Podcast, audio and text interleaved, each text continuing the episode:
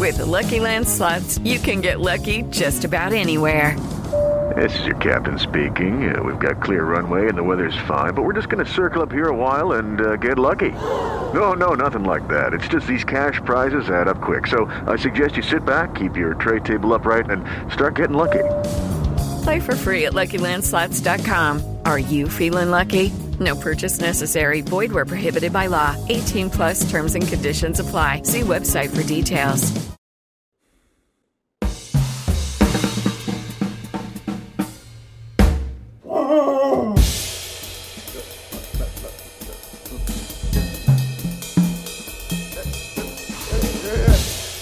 Ladies and gentlemen, uh, Can I please have your attention? Can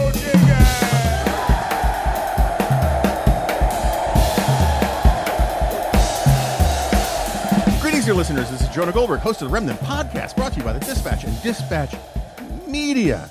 Um, so yesterday, Guy uh, asked me, you know, is there anybody that you want to book for tomorrow? And I immediately responded, Stirewalt. Um, and he responded something like, "Lol, I should have guessed," or something like that. And and then it it kind of sunk in on me because I was so proud of myself having the counter programming with Megan McCardle in the last one uh, that we weren't going to talk about the speaker thing and blah blah blah blah because we won't know the answers.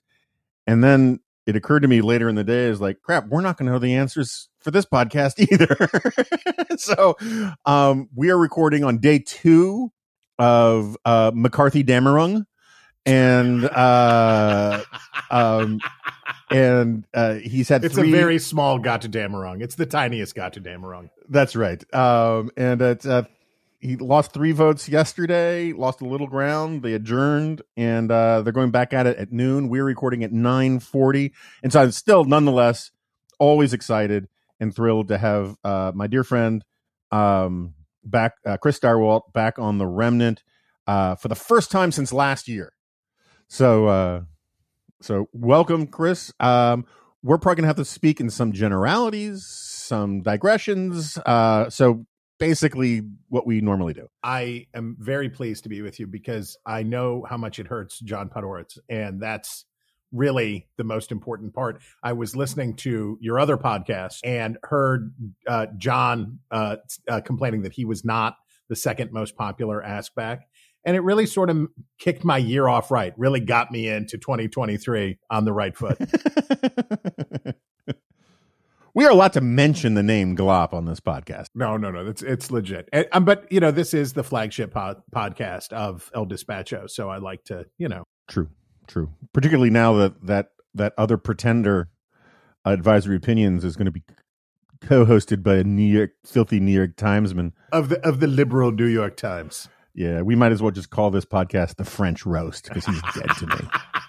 French leave. All right, so um, let's just do this like the old-fashioned way. What'd you make of yesterday, dude?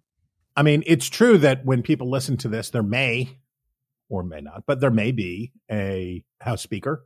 Um, but it doesn't matter because the condition of the Republican Party uh, will remain the same. Circumstances will remain the same. And this is what I wrote for my dispatch column this week is it doesn't matter. It doesn't matter. Doesn't matter. And not just in the lol, nothing matters. No, way, no, right? no, no. In a, in a concrete sound, nothing matters. The Republicans enjoy a 1.04% advantage in the House of Representatives, the lower chamber of a bicameral legis- uh, legislative branch. So they have half, they have the bottom half of one third of the government. Um, Joe Biden and the Democrats have the whip hand to a strong degree because, as the members of the Freedom Caucus have proven completely, this is not a functional majority. It's not a large enough majority to do anything interesting. You know, when John Boehner became speaker, that was a cool that was a cool gig to have, right? Um, we didn't know what all was going to happen. Uh, but the Republicans had a majority the size of which uh, they had not seen since the 1920s. And the country seemed to be moving in their direction. And with that many more seats, you know, if you're in the 240s, Republicans have 222 seats. If you're in the 240s, you can tell Matt Gaetz to go oil his hair, right? You can say whatever. You can go on Steve Bannon's show 20 times a day and we still won't care what you say or do. But when you're at five seats, then basically you're you are a captive. You are at at best a captive leader. So this is not a speakership worth having.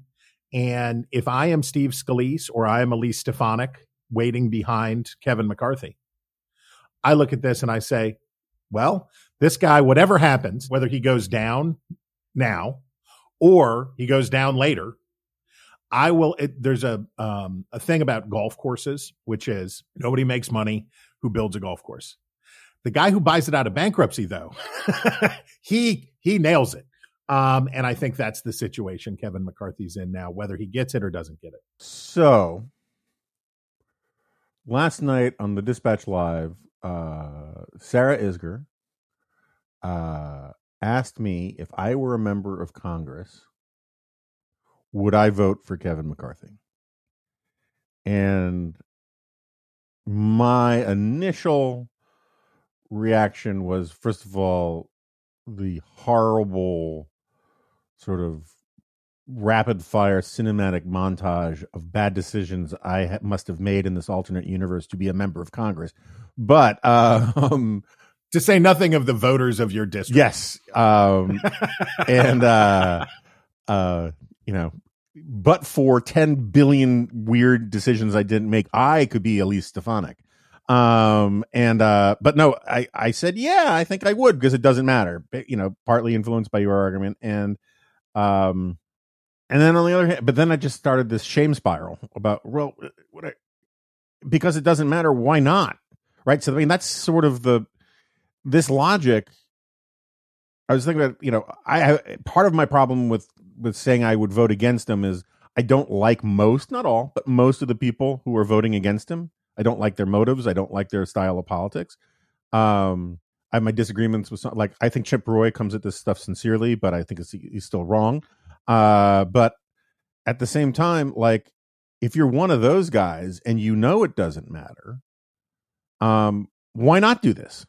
Right? I mean, like what what is the what what what is the reason for not making a spectacle. Okay, so if you were in Congress, we would have a much cooler Congress, and it would be a reflection of a, a much healthier uh, democracy. There would be at least one smoke-filled room. I can tell you that. Yes, right exactly. we would just we would just constantly be uh, cigar clam baking in your office, and it would be it would be great.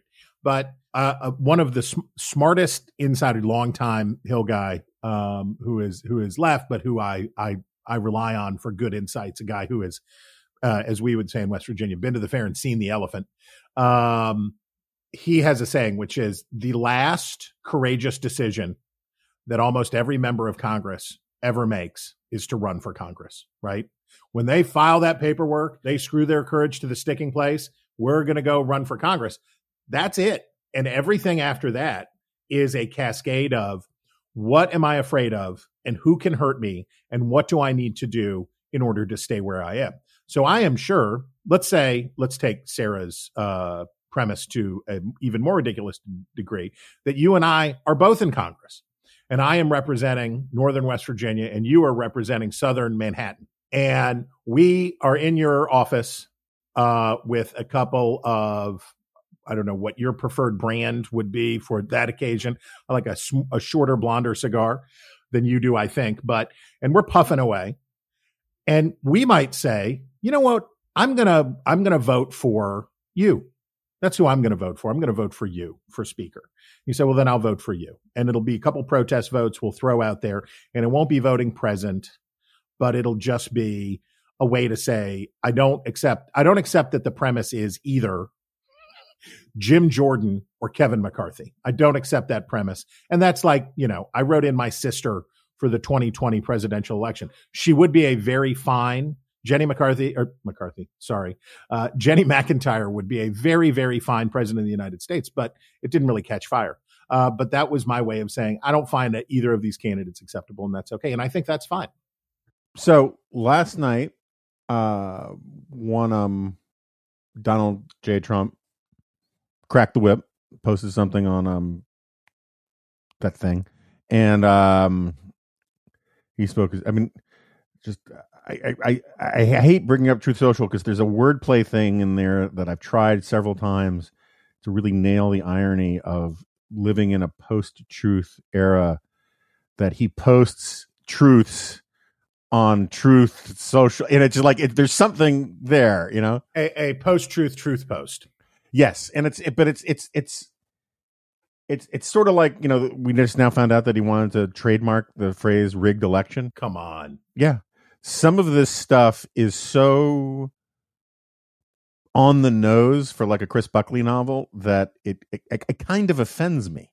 Um, well, do you do you, do you remember when uh, the Republicans uh, when Trump said we got to call it the cuts cuts tax jobs jobs tax tax cut cut jobs jobs yeah. act, and they were like, okay, they're like writing it down. They're like, well, all right. Um, We'll we'll get that over to the congressional budget office. We'll have that put that we'll retitle that. You're like, oh boy, oh boy. But so he he he says everybody get with the program, get on board, blah blah blah blah blah, which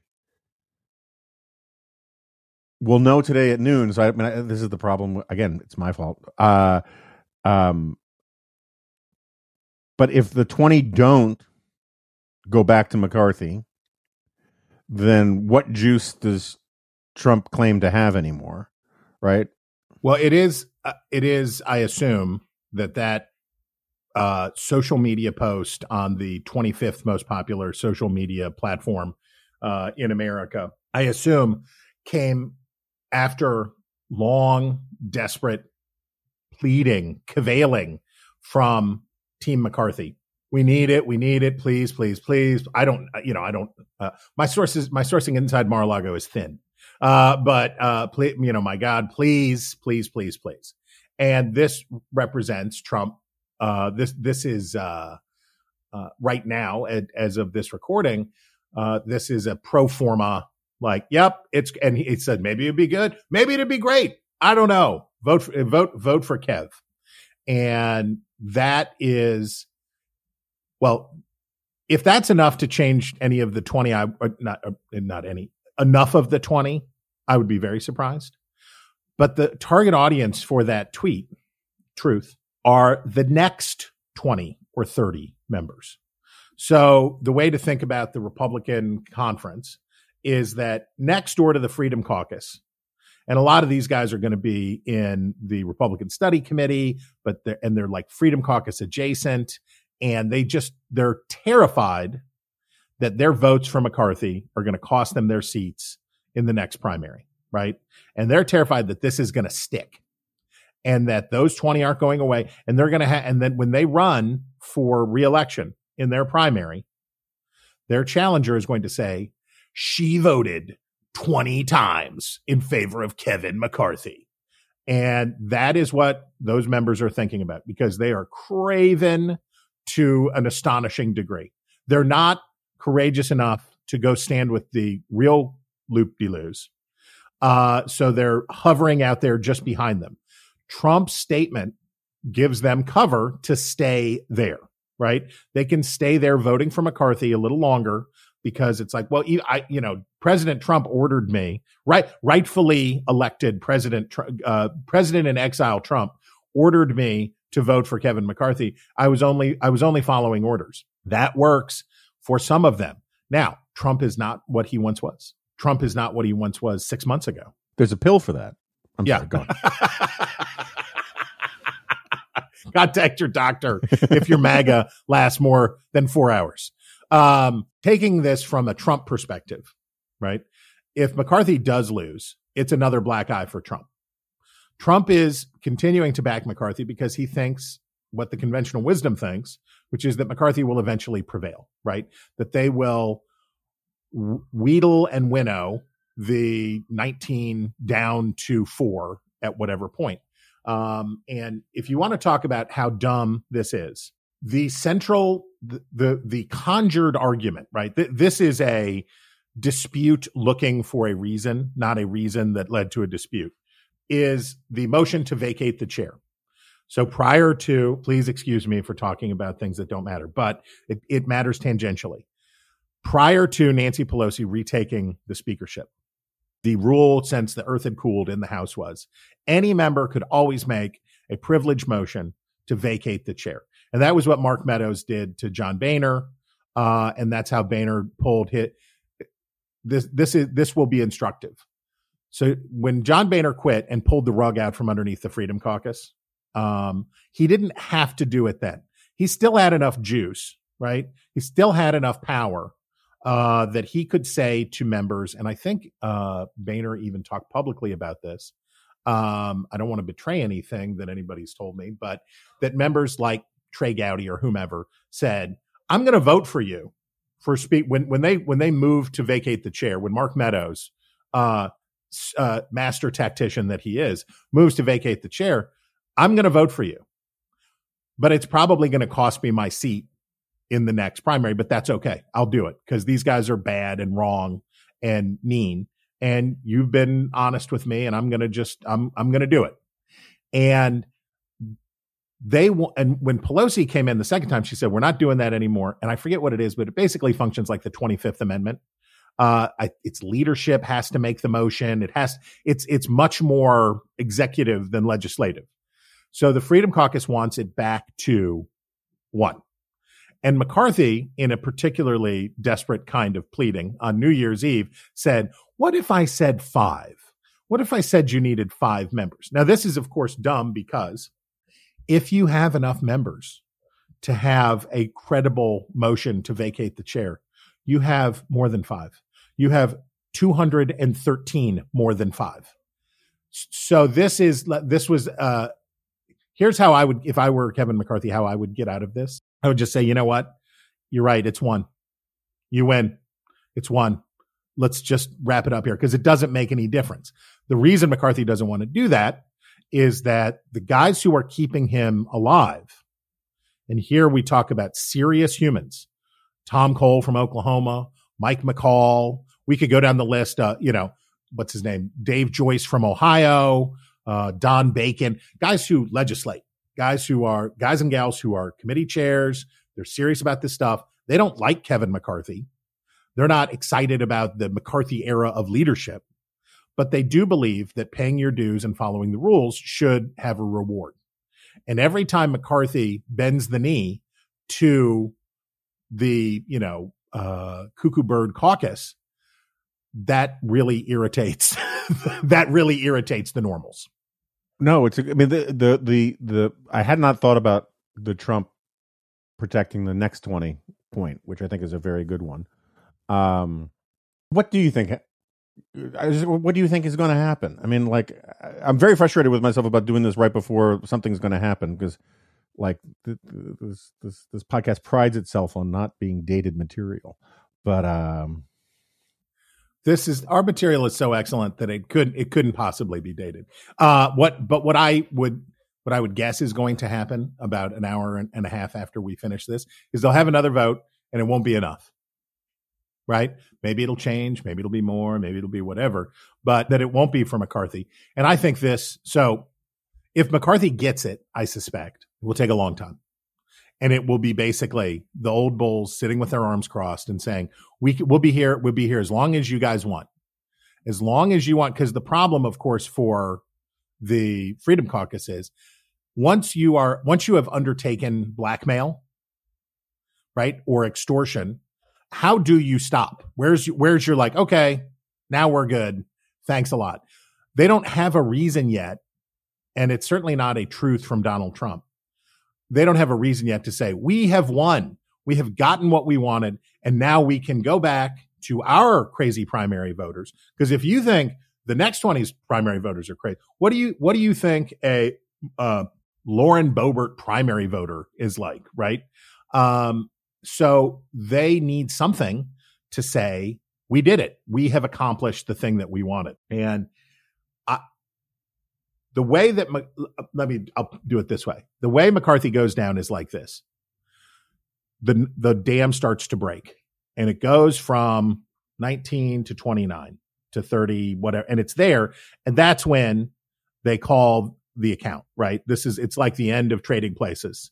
Uh and they say, you know, you know the policy of the exchange, Mr. Duke, and Kevin McCarthy will then have to live by the rules that he used to get twice right to the one yard line of being speaker, and they'll say, You're going to have to go away, and it's going to be Steve Scalise or it's going to be Elise Stefanik.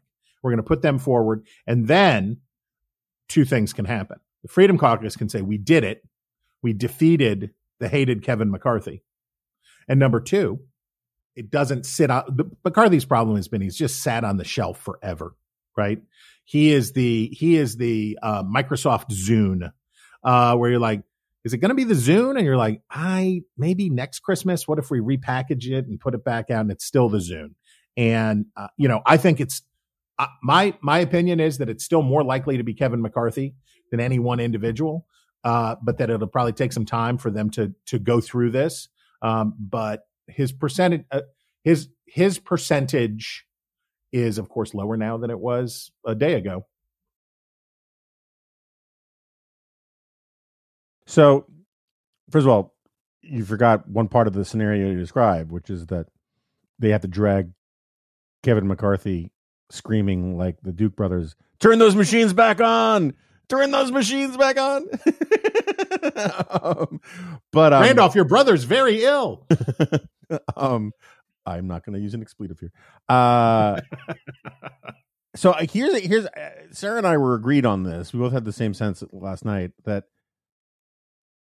absent knowing, you know, maybe someone said to McCarthy, "Look, you got to adjourn. We got to figure something out," and they figured they'll do it because otherwise the Republicans would have turned on him more. Maybe that maybe it made sense, but it seemed to me the McCarthy strategy of grinding it out with vote after vote after vote never made sense in terms of forcing the 20 enough of the 20 to flip to McCarthy. But it always seemed to make some sense to me that like the Democrats might just start leaving after like 2 days, right? Like like oh, this is more fun. This is the most fun the Democrats will have in the next 2 years. Yeah, but they got they like they got their families there, right? You know, and some of them you know, it just it seems to me like I don't giving people the night off doesn't help the McCarthy the the the announced McCarthy strategy, which was to wear people down like Mr. Smith goes to Washington, and you know, it just it seems like in retrospect it's going to turn out to be a tactical error, but maybe I'm wrong. I would watch I one time watched the St. Louis Cardinals defeat the Atlanta Braves in a playoff game. I could not even get seated and have my steak brought to me at the Palm, watch, sitting at the bar at the Palm to watch the game. The, I couldn't even get a bite of steak in before the Cardinals had a 10 run lead. Now, I would have watched that game for 20 hours. If they would have played that game and the Cardinals would have won by 100 runs, I would have st- I would have eaten two steaks because uh, it would be that good. And so the Democrats are just thrilled they are nothing is better than this because as soon as this is over, then they get to have their own goat rodeo, right? As soon as this is over, Alexandria Ocasio Cortez and company have been waiting to say, like, oh, you think these are the only attention hogging weirdos who will engage in wild stunts to be on television? Hold my Chablis. Uh, and that happens as soon as this is over. Number two, I don't think it was McCarthy who wanted the adjournment. Tom Cole is the gravitational center of the Republican conference. He has been there since you know the the earth cooled. He has been there from uh, he he has as I used to say he's been there since Robert Byrd was knee high to a pork barrel, uh, and he is like the Pepperidge Farm guys uh, there in the Republican conference. So after all the idiots do all the talking, then it's the E.F. Hutton moment. Tom, what do you what what did you do it's like well now when newt gingrich was going down over the debt, and he had this book royalty deal and they're like oh my god and then you did what it's like yep but then the next speaker designee he came forward and he had, had been having an affair of his own and institutional memory counts for a lot and and credibility counts for a lot cole is really credible so you think he needed to make the early bird special at sizzler and was like let's get out of here Jonah, if there was a sizzler near the Capitol, I would have been there. So don't don't don't kid a kidder.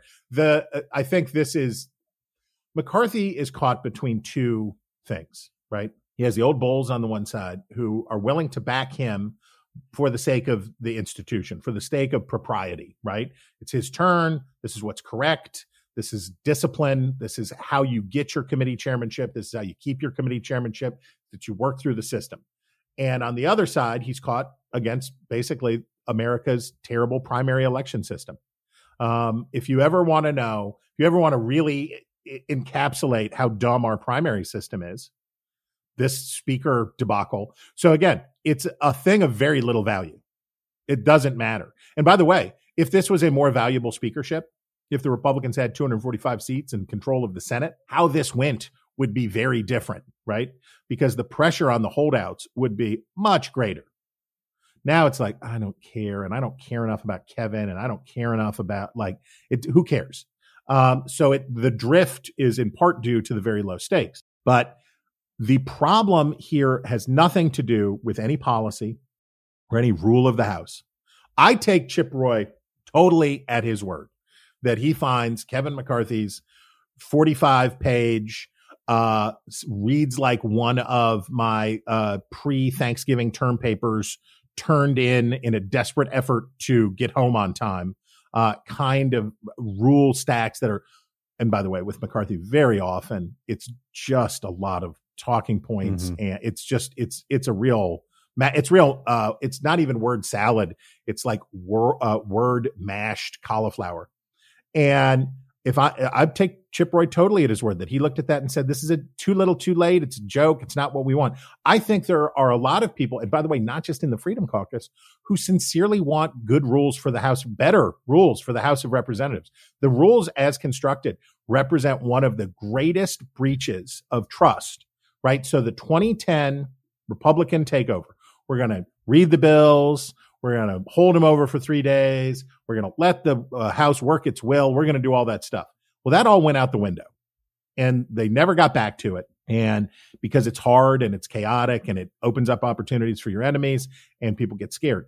But this is about primary election talking points. So last night after they left, what did what did those Freedom Caucus members and what did the next 20 and, and the rest of the Republican uh, conference go do? They watched Tucker Carlson.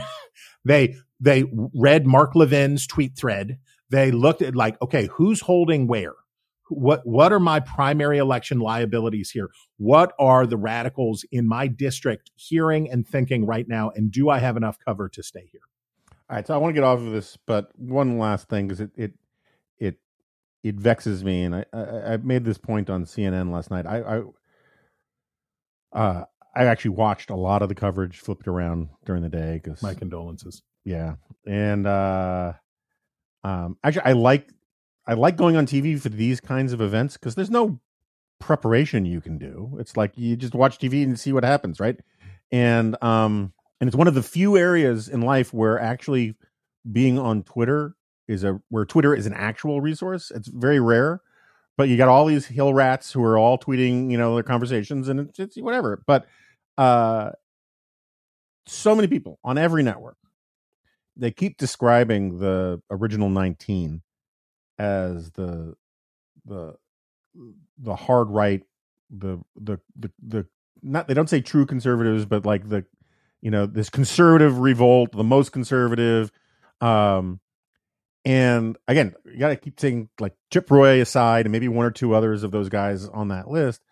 But like, Steve Scalise is, and and even Kevin McCarthy is just as conservative, more conservative than Matt Gaetz, right? I mean, and you eh, you can't even say it's a pro-Trump, anti-Trump thing because first of all, Kevin McCarthy spelunked so far up Donald Trump's anterior that you know, he tickled his sphincter to tie his shoes.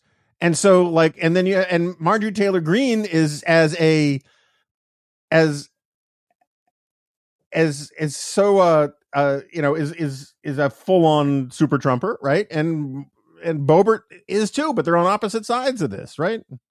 I, I can I just say, say about Marjorie Taylor Greene. She's grown. I love when people tell you how it is. Marjorie Greene telling people how it is. Well, let me tell you how it is. See, this is how Congress works. And you're like, really? is that so? Now, what about the people who told you how it was? Were they? I, I remember I was. Uh, I read the art, the great excerpt uh, from Draper's book about Marjorie Taylor Greene uh, and the Kevin McCarthy's courtship of her, and this was like it, it was her almost childlike realization of like. So here's the thing: if you suck up to powerful people, then you have more power, and then you can do more stuff. And you're like, wait this is crazy talk. I had no idea that that's how politics work. So the, there is a uh, it's it Marjorie Taylor Greene is a distinctly uncharming person, but there is almost a charming naivete in a woman who is like, guys, wait, if we just stick together and support the most sensible position, then we'll all do better and have more power. You're like, you got it, sister. No, there is like I, I don't mean to be too condescending to to the, to the intern class, uh, but we've been around mm. for a while now. I had a rich career as an intern in various places. There is a certain arrogance of the intern that you encounter from time to time in Washington. Not always, to be sure, where because they've just discovered something, they think no one else ever discovered it, and they talk that way. And um, you get that from her a lot. And I'm sure you, I'm sure you and I were the me certainly were the same way. 21 year old me was so dumb because I believe that history um, began in approximately 1981. Like that, the, prior to that, nothing had really happened. Um, uh, my Jessica and I uh, were talking once about the fact that we're watching Magnum PI because we are sophisticates.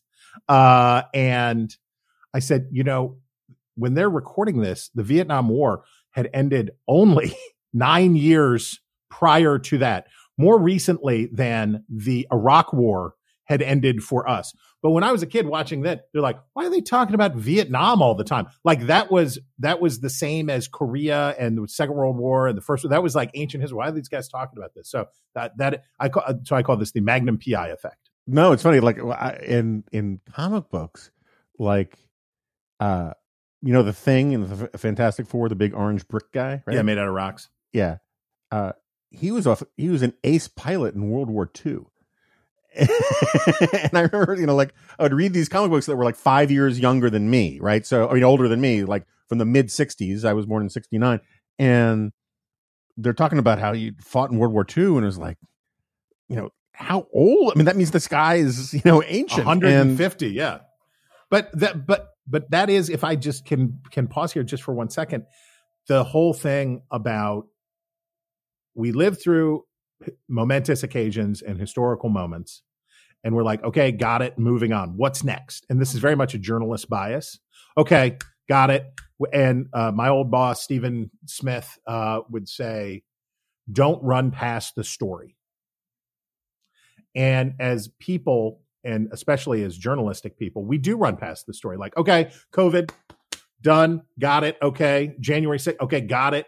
And we keep wanting to move on and this and, and we haven't even come to terms with the consequences yet.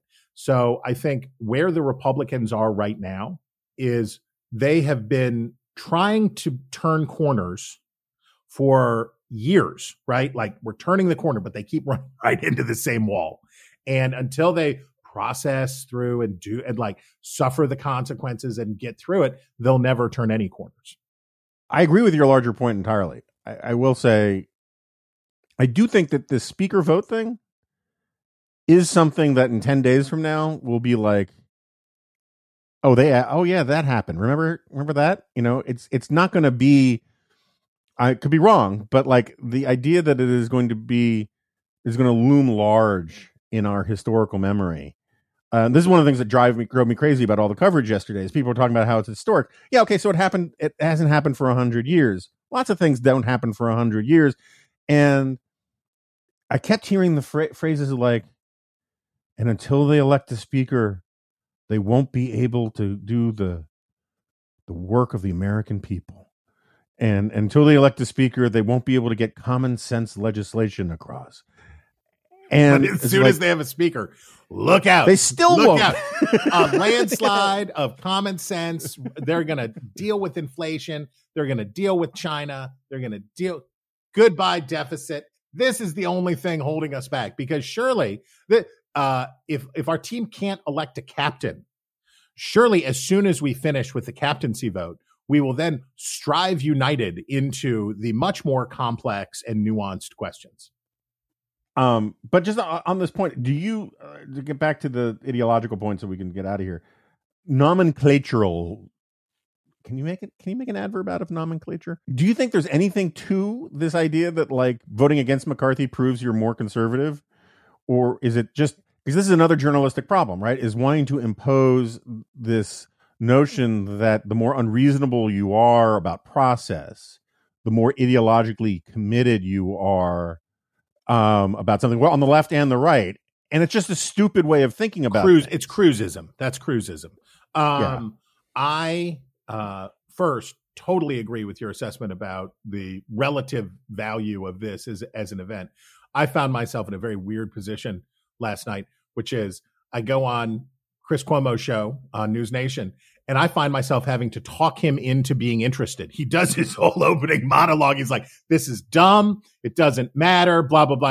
And I'm like, I agree, but why am I here? So I like find myself in my segment like, well, though interesting. Like I, I, I it, it was, uh, it was just desserts for me to be me, the normal poo pooer, to be in the position of unpoo pooing. I hate being out poo pooed. It just it- it's really brutal. Seldom does it happen to me. Uh, I'm, I'm, Yeah. I like to think of myself as the number one poo pooer in uh, the biz, or I guess number two. Uh, so, sort of reminds me. One of my favorite scenes from The Simpsons is when they're on a movie set for something, and Homer sees the Teamsters, um, who are like leaning up against one of the stars' vans eating lunch, and um, and he gets all giddy, as like he's seen a movie star because he's seen Teamsters, and he's like, Teamsters, I love Teamsters. They're so surly and lazy, and he runs over, and they have a yawning and stretching contest to see who can lounge better. well, he's he he he was up against the best. He was up against the best. Um, but I have a in one of my many um, bootless uh, efforts. We people, journalists of goodwill, people of goodwill, need a better nomenclatural.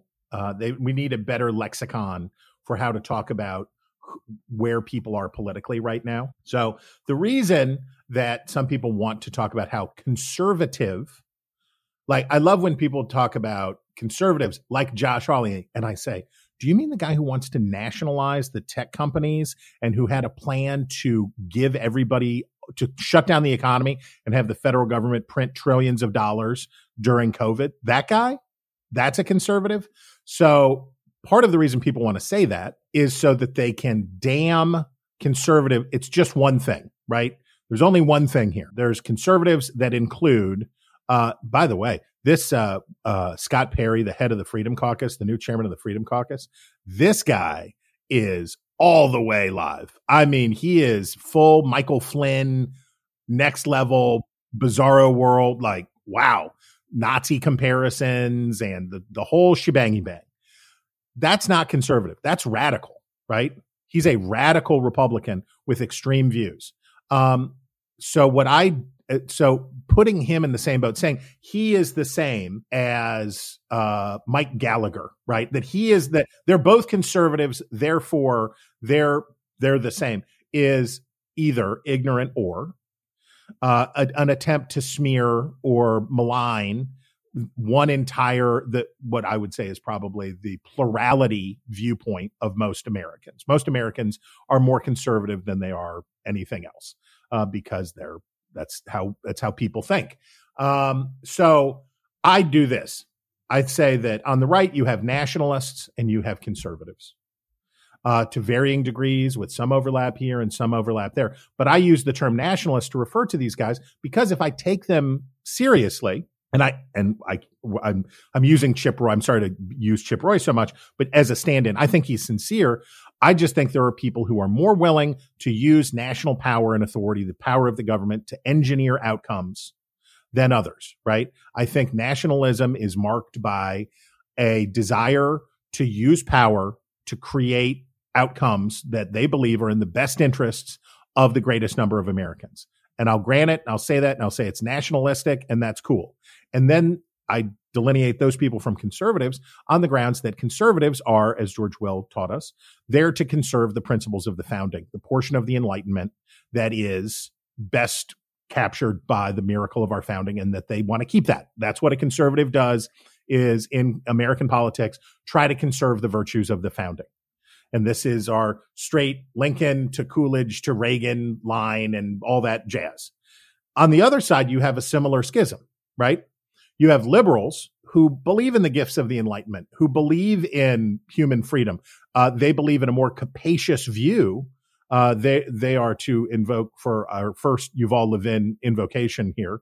Uh, they're on the Thomas Paine side of the Edmund Burke Thomas Paine schism of long ago. More democracy, more stuff, but still the dignity of the individual and of human rights. Then you have the nationalist counterpart, which are the progressives, who believe that we need to use power to do the right things. We have to have more power and more authority. And that if we focus on individual rights and individual liberties, then we will miss the opportunities to make great leaps forward. Uh, and that we will miss out on the chance to do these things.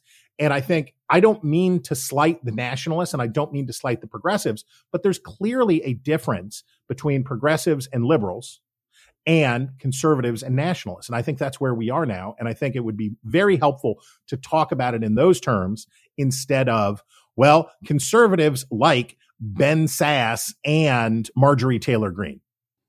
Yeah, I, I look, I, I, agree with all of that, and we could go deep in the weeds on some of it. Um, um, I just think there's also there's there are there's a whole other matrix that you can apply apply over this, which makes it you know uh, you know our ilk loves those you know those sort of four square boxes where you know move on the x-axis towards this and y-axis towards that. But the problem with it is is that um like you met you name dropped michael flynn right? Michael flynn's ideology is so secondary or tertiary mm-hmm. to his animating passions that it's almost silly to talk about that's right. what does michael flynn, flynn believe right? That's because right.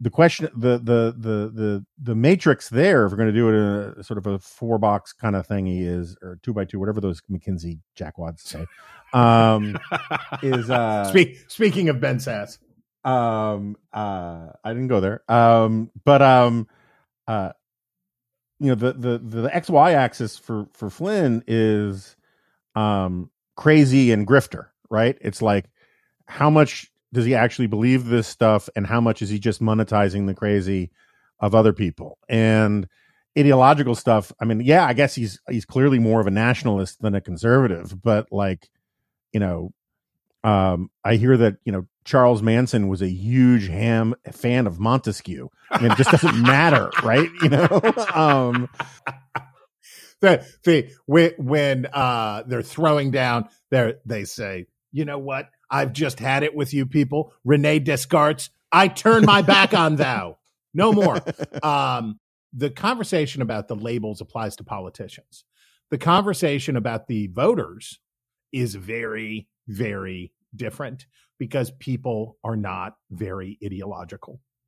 People are just not very ideological. They're tribal, they are reactive, they are easily frightened, uh, and they make decisions based on, you know, who would you vote for for Speaker of the House? If you asked for, if you, so if you ask somebody on the street, they might say Donald Trump. They might say whatever. Who knows what they might say because they're thinking about of everybody in the world who I would like to be Speaker of the House. I would like to be somebody other than this this Beltway lizard or that Beltway lizard. Th- which victim of Potomac fever uh, do I want to be the Speaker of the House? Well, neither of them. I would like somebody else. Um, and the truth is, most Americans don't care about ideological anything. We care about ideological anything because we know that if there are not guidelines, um, this is, I guess, since David French is going to the New York Times, I'm going to have to pick up the slack on this stuff. The reason I don't go to a non denominational church is that I want guardrails. Um, my pastor is awesome. I am at the church that I attend because I have an awesome pastor. David Glade is wonderful. But I like I'm not uh, ethnically Anglican, uh, but uh, I'm an ethnic Presbyterian. Uh, but I like having a church that has rules and has doctrinal structure because in challenging times, or when a pastor leaves, or when something goes wrong, having those denominational boundaries there prevents it like well this is ted's church and whatever ted thinks that ted wants to do then that that's what we're going to do. We're going to build a rock climbing wall and we're all going to have little microphones. Uh, the, the the pastor crew will have little little flesh colored microphones on their face and we're going to sing uh, sexy love songs to jesus and because that's what pastor ted wants. I like those structural guidelines. So for voters these are not arguments that matter. But for you and me and for the members of Congress. This is why we have to debate this stuff and talk about these things because this is how we can say, oh, oh, oh, oh, oh what was that that you just said? Where are you going on that? That's, and that's, that's the lame part, the, the lame, but uh, worthwhile part of, of the work we do. Do you ever, are, you a fan of The Office? Yes. Yes. Sure. Because I've been, re- my daughter is back from school and we were watch, rewatching it. And, um, and we started this debate, which I, I brought to Twitter, and I did one of those "prove me wrong" tweets, and uh, no one's proven me wrong. But if you're not a close student of it, this may be uh, a waste of both of our time. But um, um, actually, there's really no such thing as a waste of our time; a waste of the listeners' time. um, uh, um, I've decided that of the main characters, right, the recurring characters over many seasons, so not like the cameos, not Todd Packer, who I think is hilarious, um, but uh, Ryan, the yeah, the, yeah, the snake is the worst human being on on the show, the, yeah. least redeeming one, and a bunch of people came out and said, "What about Kelly?" And I was like, eh, oh, "She's a dummy." Yeah, and sort of uh, in a in a in, in a victim of a of a corrupt culture in some yeah. ways. But and yeah. and BJ Novak character I think is the most evil one. Um but I was hoping you were going to disagree with me because then we could argue about that for ten minutes. No, the uh, the the great thing I, I was late with the office because you you talked about this before, but you know, you've had the experience where you can't enjoy a band because you hate their fans too much or their mm-hmm. fans are too annoying. Mm-hmm. Uh, this is my Bruce Springsteen effect. Mm-hmm. Occasionally I'll catch myself listening to Bruce Springsteen and be like, oh, that's pretty good. And they'll be like, oh, it's the people who tell me how much they love Bruce Springsteen. That yeah, yeah. Then you, then you listen to Michael Strain talking about Bruce Springsteen. Right. And you're like, you're like, all right, I'm, I'm done with this guy for I'm out. year. This, yeah. this, and this is true of many, many bands. Uh, it took me, for example, a long time to get to the point where I could admit that I love the band Yes because it had a fan base attachment that I was that we'll put it this way sleeveless jean jacket standing outside of McLean's Velvematic on National Road was not the demo that I identified with in high school. Um, anyway, I, I rejected The Office for the same reason I've never seen the movie Titanic. It was too popular. It was too everybody. You have to see it, and I was like, do I? But it's inescapable in our culture, and I really came to like it. And what I really came to like about it, the winsomeness of The Office, are people who are, you know, uh, Richard Thaler, the father of behavioral economics. His line is, "We don't think that people are stupid. We think life is hard." And what The Office reinforces over and over again is, this is hard and it's hard for everybody. Every it is not a story about people who are like this guy's nailing it. Even the even the even the protagonist, even uh, John Krasinski, has struggle after mistake after failure after all of this to get and getting it wrong uh, and living in that. And that's the thing is that the the humanness of it, um, th- their suckitude uh, is endearing and humane. Yeah, and, and and again, that's why I think Ryan stands out because particularly after the first like season and a half, he just becomes a truly bad person in a way that nobody else is. Everybody has bad facets. Um, uh, you know, like I could not be friends for long with Michael Scott, even though I think you know in his heart he's a decent guy. Um, but he would just drive me crazy. Um, um, but Ryan is just like he becomes a cokehead. He's a jerk. He's, he's Jan. Uh, Jan, the uh, Michael's girlfriend slash boss. She's she's not a great person. She's not a great person but she's she's but she is at least I think what makes Ryan such a bet is that he's a serpent, right? He is he is knowing, he is knowledgeable, he is not failing into things. He chooses evil, right? Right. Yeah, that's right. He he woke up and chose violence. But uh anyway, I just uh, my problem with watching The Office is, is it's funny. My daughter says that there's like an Instagram account or a TikTok account, something like that, where it just catalogs all the moments in the office where an employee would be fired. And now when I watch it, it's like three times an episode somebody does something that would at least get you fired and at least once an episode somebody does something that could get you sued or criminally prosecuted um but so my, one of my favorite german words is fremdschämen and fremdschämen is uh that feeling of being embarrassed for somebody else who doesn't Oh, know that they one. should be embarrassed That's an excellent one.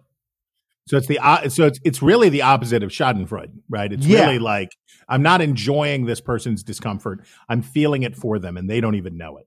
it's cringe by proxy, right? Mm. And um, like there's so many scenes in The Office where Michael Scott does things that make me physically squirm in my chair, and I don't find like I can I can intellectually think it's funny and occasionally laugh at it, but it makes me so uncomfortable um, that it takes me like three or four viewings of some of these things to finally let it go by. So The Office came at the tail end of the last era of common culture, right? Um, I can't tell you. I could not list five five shows that are on broadcast television now, right? I I have no no no way to if if we exclude sports and news, uh, I don't Certainly not. I don't. Even, I don't even think there are five sitcoms left. I mean, I don't think it makes sitcoms now. No, I bet a, CBS is cranking out terrible sitcoms night after. I bet they're bombarding the the, the hillsides with amazingly bad sitcoms. But I, that tells you how little I know. The Office was one of the last escapees, right, from the end of the common culture at the turn of the century. Um, and comedy is so hard right now. Uh, I do love that there has been a revitalization of stand up uh, and Dave Chappelle and Bill Burr and a number of people who have really and I love that Jerry Seinfeld continues to like tour and do stand up and we've seen a real reinvigoration of stand up and certainly I don't want anyone to know the number of hours in a month that I watch funny Instagram videos. It's a lot. Uh, that's all. I'm there. I'm there for pictures of my friends' uh, birthdays and kids, uh, and funny videos and things. Bears trying to get into bird feeders, etc. But in terms of scripted comedy, it's a real kind of suckhole out there. I don't. I. I. Do you see any place that somebody is writing, whether it's a movie or whether it's a show? Where is their scripted comedy? I mean, there's Ted Lasso, right? I mean, there's that kind of stuff. Yeah, but they gave up on being funny right Yeah. away. They went immediately to the the pathos and they got a therapist and it went from like this is a funny fish out of water story to like Ted Lasso is our teacher. Yeah, no, he he- he has become a, a a kind of a greeting card in human form. Um, no, I agree. I I I feel like you can find comedy if you're going to go look for it. I mean, apparently, co- comedy podcasts are huge. Um, I don't really listen to any of them. Um, no, but what I was going to say is like, I'm a big fan of that era of sitcom of the sort of um office parks and recreation 30 rock 30 Rock and Arrested Development are two of the funniest things. and you know the, the classic line from mel brooks when people say about blazing saddles they tell him you know you couldn't make that today and mel brooks says you couldn't make it then uh, right, exactly. Exactly. It wasn't like Paramount said, "Oh, I love all of the use of the N-word. That is a delight."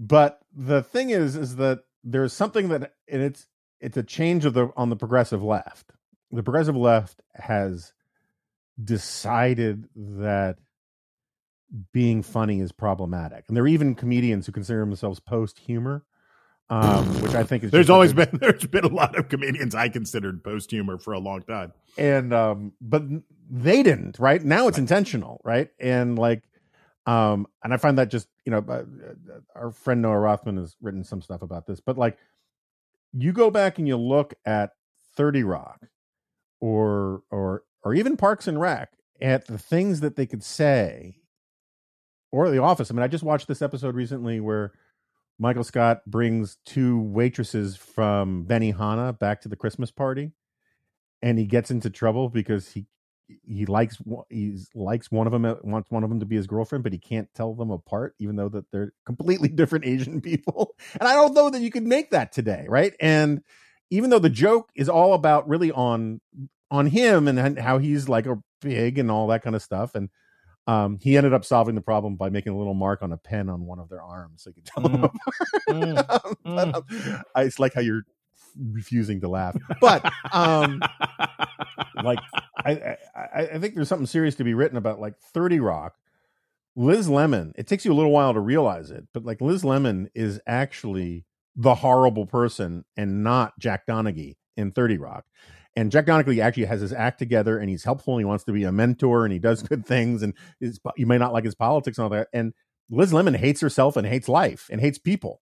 And right where uh, where where do the where does the cast of Seinfeld end up in the last episode? That's right. Well, they go on trial for not being good Samaritans. Jail. they they they uh, Jerry Seinfeld puts them in jail because they're awful awful people.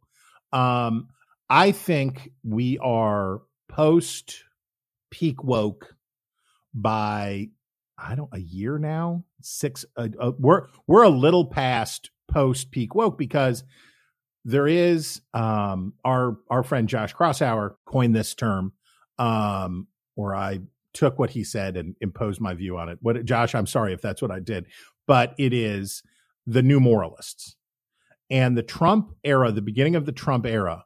The American left looked an awful lot like the American right did in the moral majority phase of the 1990s Clinton era. The Karens were the new church ladies. That's right. We have the right way of being. You have the wrong way of being. And if you disagree with us, it is not, it is not ideological. It is not practical. It is wrong, right? You're doing it for the wrong reasons in the wrong ways.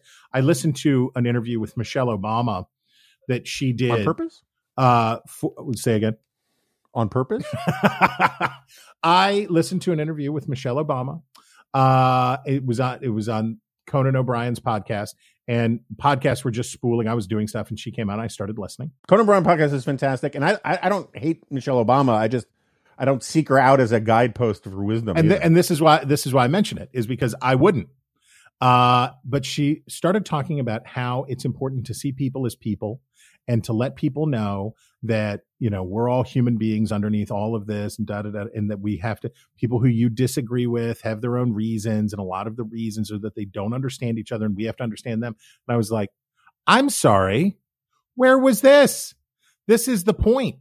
This was the whole point which is if you i think that the the hubris of the american left post iraq war and post financial panic of 2008 was we are just, you are unjust, we are right, you are wrong. Let we follow the science. We do all of this stuff. And of course, where did it take them? Where did it take us? Right back into the same disasters that we were before. Because of course, human nature is the problem, not the it is our nature to be this way. It is our nature to be arrogant. It is our nature to make these mistakes and do this stuff.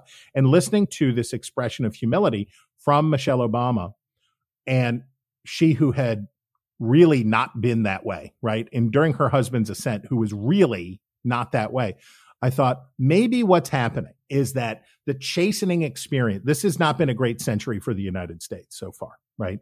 We are not, we would not describe this if, if it is another American century so far, it is an American century by default uh, so far.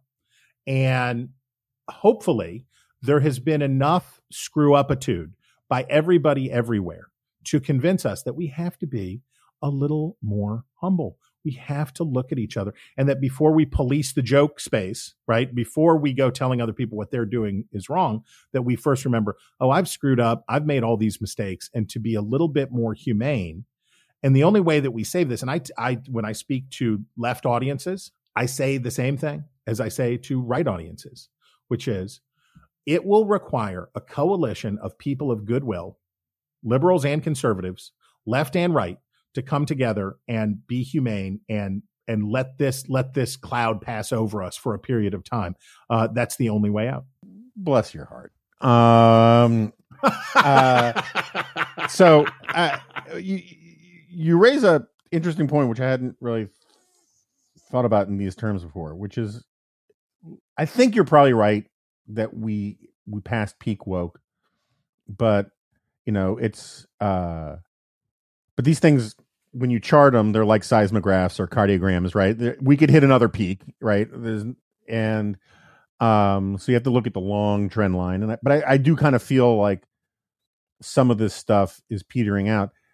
But like one of the reasons why I brought up like Parks and Rec and stuff is I remember writing a column about this where there's this episode where um they're explaining um uh someone's explaining to the uh, what's her name? The the teen uh, the young woman um she's now on White Lotus um I'm spacing her name and the Chris Pratt character. Anyway and she they're explaining how to do laundry and yet and he says you have to separate the whites and the darks.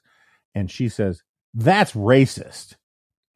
And there was a moment in like 2012 2011 era kind of thing where there were a lot of those kinds of jokes on 30 rock and on parks and rec and whatever that made fun of people who um that were sardonically making fun of people who always called everything racist. And then in the last 10 years that problem has gotten a lot worse but um, let's let's let's say that we pass peak woke.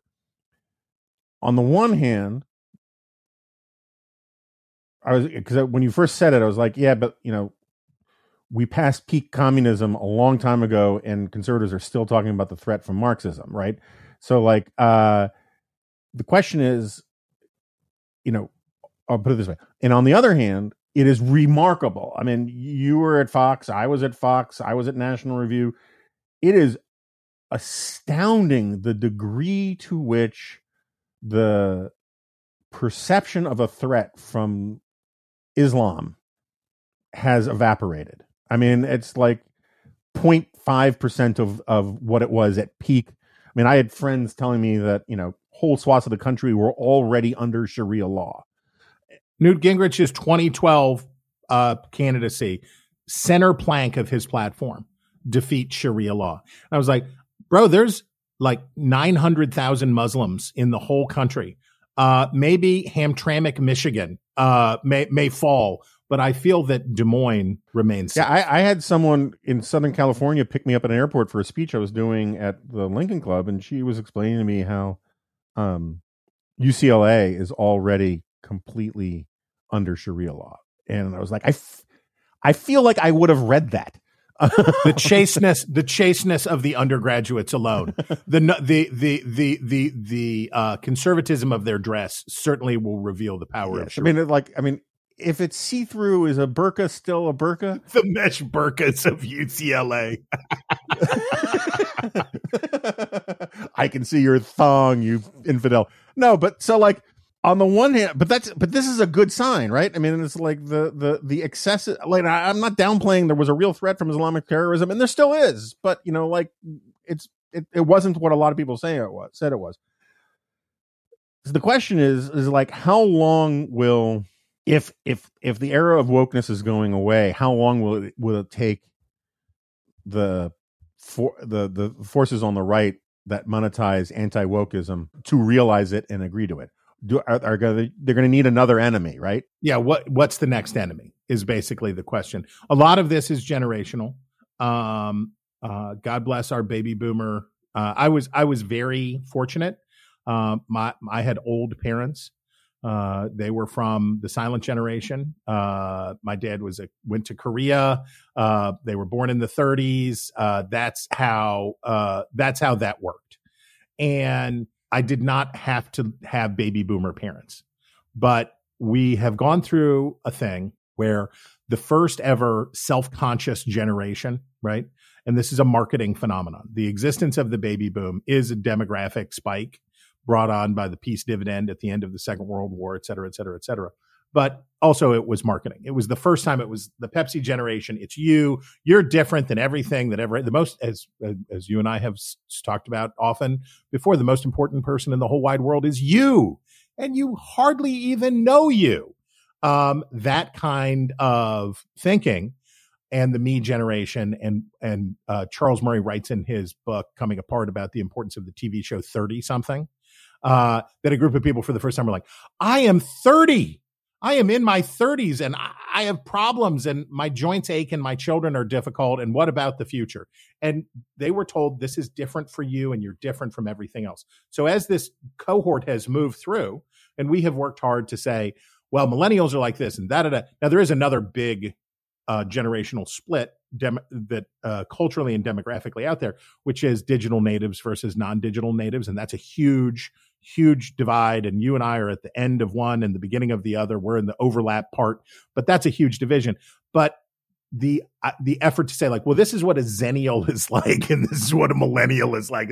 No, no, no, no, no, no, no. That doesn't work. But what we're living through is baby boomers wrecked everything. They took everything, they threw it down a flight of stairs. We don't go to church anymore. That's lame. We don't follow these rules anymore. That's lame. Now, by the way, it was their parents' generation that ended Jim Crow. It was their parents' generation that did that stuff.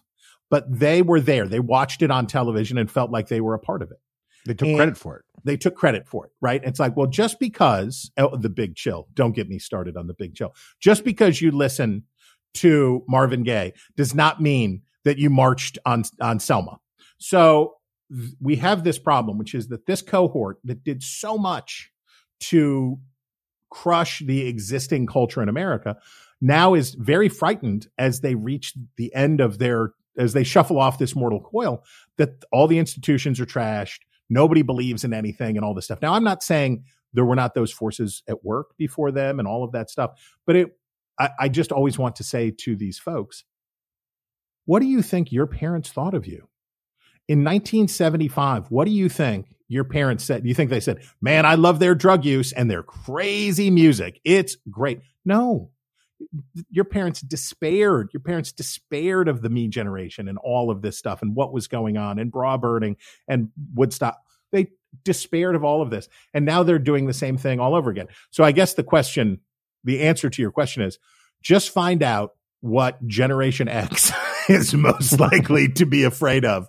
And we'll get ahead of it. We'll switch the dispatch to an all fear copper clothing pre-lubricated pocket catheter network and we will just find out what generation x's greatest fear is and we'll prey upon it hourly look I, I, longtime listeners and longtime readers know i mean i have been banging my spoon on my high chair about the stupidity of generational stereotyping for a very very long time and again that's not to say that there aren't some generalities about generations that one can make. Of course, there are. Um, um, but any any cohort of people that is a significant cohort are going to have outliers going to have counterexamples are going to have you know all sorts of things to it. There were a lot of very bad people in the greatest generation right? Um there were a lot of very conservative people among the baby boomers um and a lot of them became more conservative over time. But at this at the level of sweeping generalization, and I'm open to all sorts of corrections and caveats and all the rest.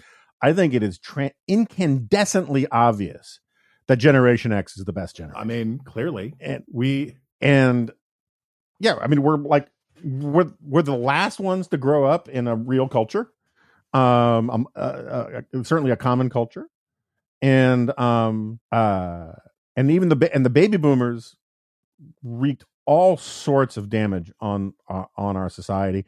And I have to say, so did the, the World War II generation guys. Like, I'm great. I'm very happy that you won the World War II, but at every stage of their lives, uh, this is one of the good points in that how Strauss and Howe book. You know, at every stage in their lives, the constitutional and legal order was bent and reframed to cater That's to right. them. Remember when all those oldsters stormed Dan Rostenkowski's car because they wanted to do these minor tweaks to Social Security? They all caved because it was the greatest generation and you got to give them everything that they want, right? The GI Bill, give them everything that they want. I think the GI Bill was a good thing, but you can just follow them from the early 20s to shuffling off this mortal coil. At every turn, the greatest generation got special treatment. And the baby boomers were even worse because they looked at their parents' generation and said, You guys did this really cool, great stuff. We have to be heroes too. And, but they also wanted to be incredibly self indulgent. And if you read the Port Huron statement, you want to take all of their guitars and smash them against the wall of Delta House because they're all jackasses. Big, big, big Lebowski. Uh, I, I drafted the Port Huron statement. Well, the first draft, not that watered down version that they ended up with. Um, we are living in a time of building a new consensus.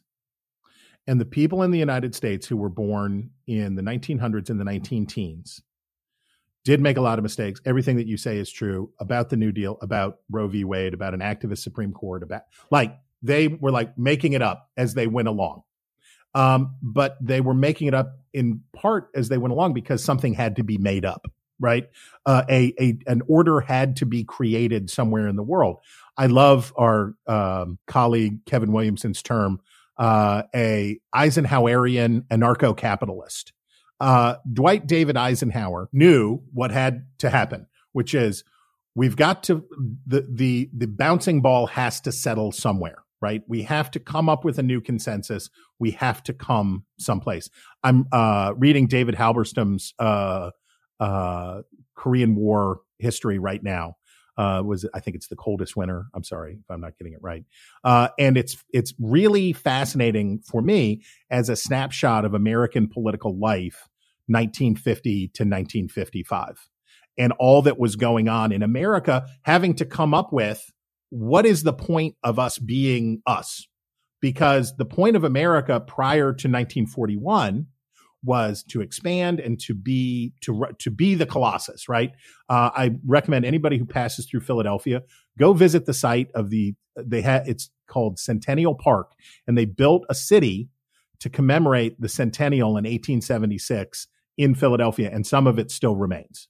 And you can go look at it and what america thought it was going to be like and how excited americans were about all that was happening.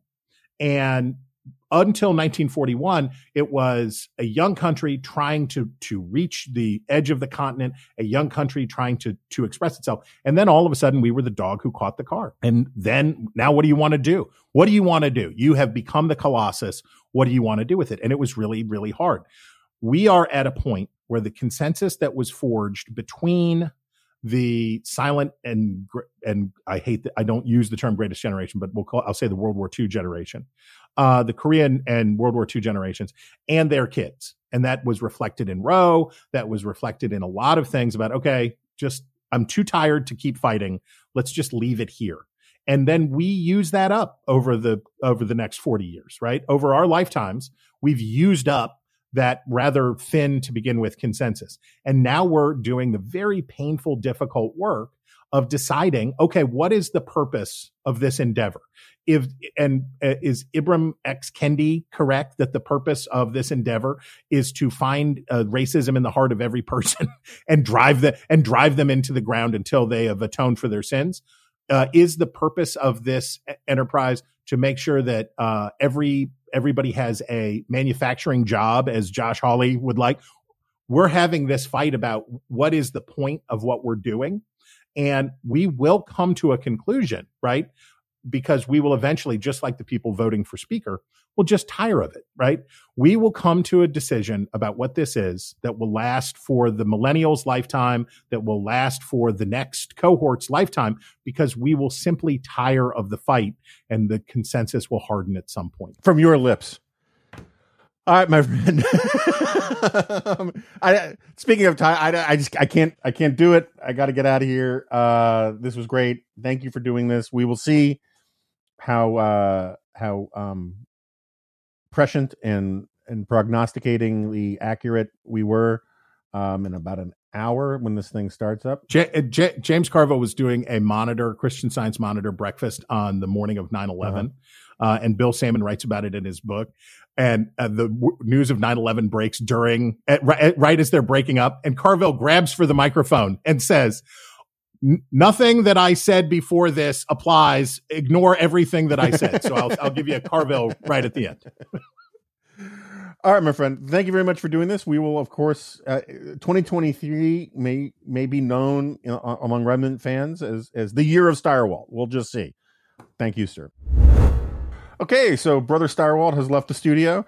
Um, always good to catch up. I, I, I, I feel like we did our due diligence in covering the news of the day, even though it's going to be um, rendered somewhat obsolete. Um, but then we went off on a significantly acceptable um, and substantive tangent, um, so that people who wanted the floor wax will get the floor wax, and people who wanted the dessert topping will get the dessert topping. And um, thanks for listening. And um, um, I really got nothing else to to say except it would be great if you could become a subscriber to the Dispatch. So you know, please do so. And um, I'll talk to you soon, and I'll see you next time. Man, no, you won't. This is a podcast.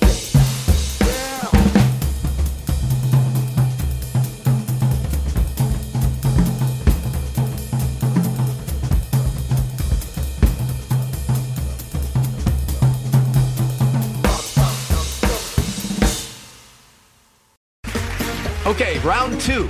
Name something that's not boring. A laundry? Ooh, a book club. Computer solitaire, huh? Ah, oh, sorry, we were looking for Chumba Casino. That's right. ChumbaCasino.com has over 100 casino style games. Join today and play for free for your chance to redeem some serious prizes. ChumbaCasino.com. No purchase necessary. Full prohibited by law. 18 plus terms and conditions apply. See website for details.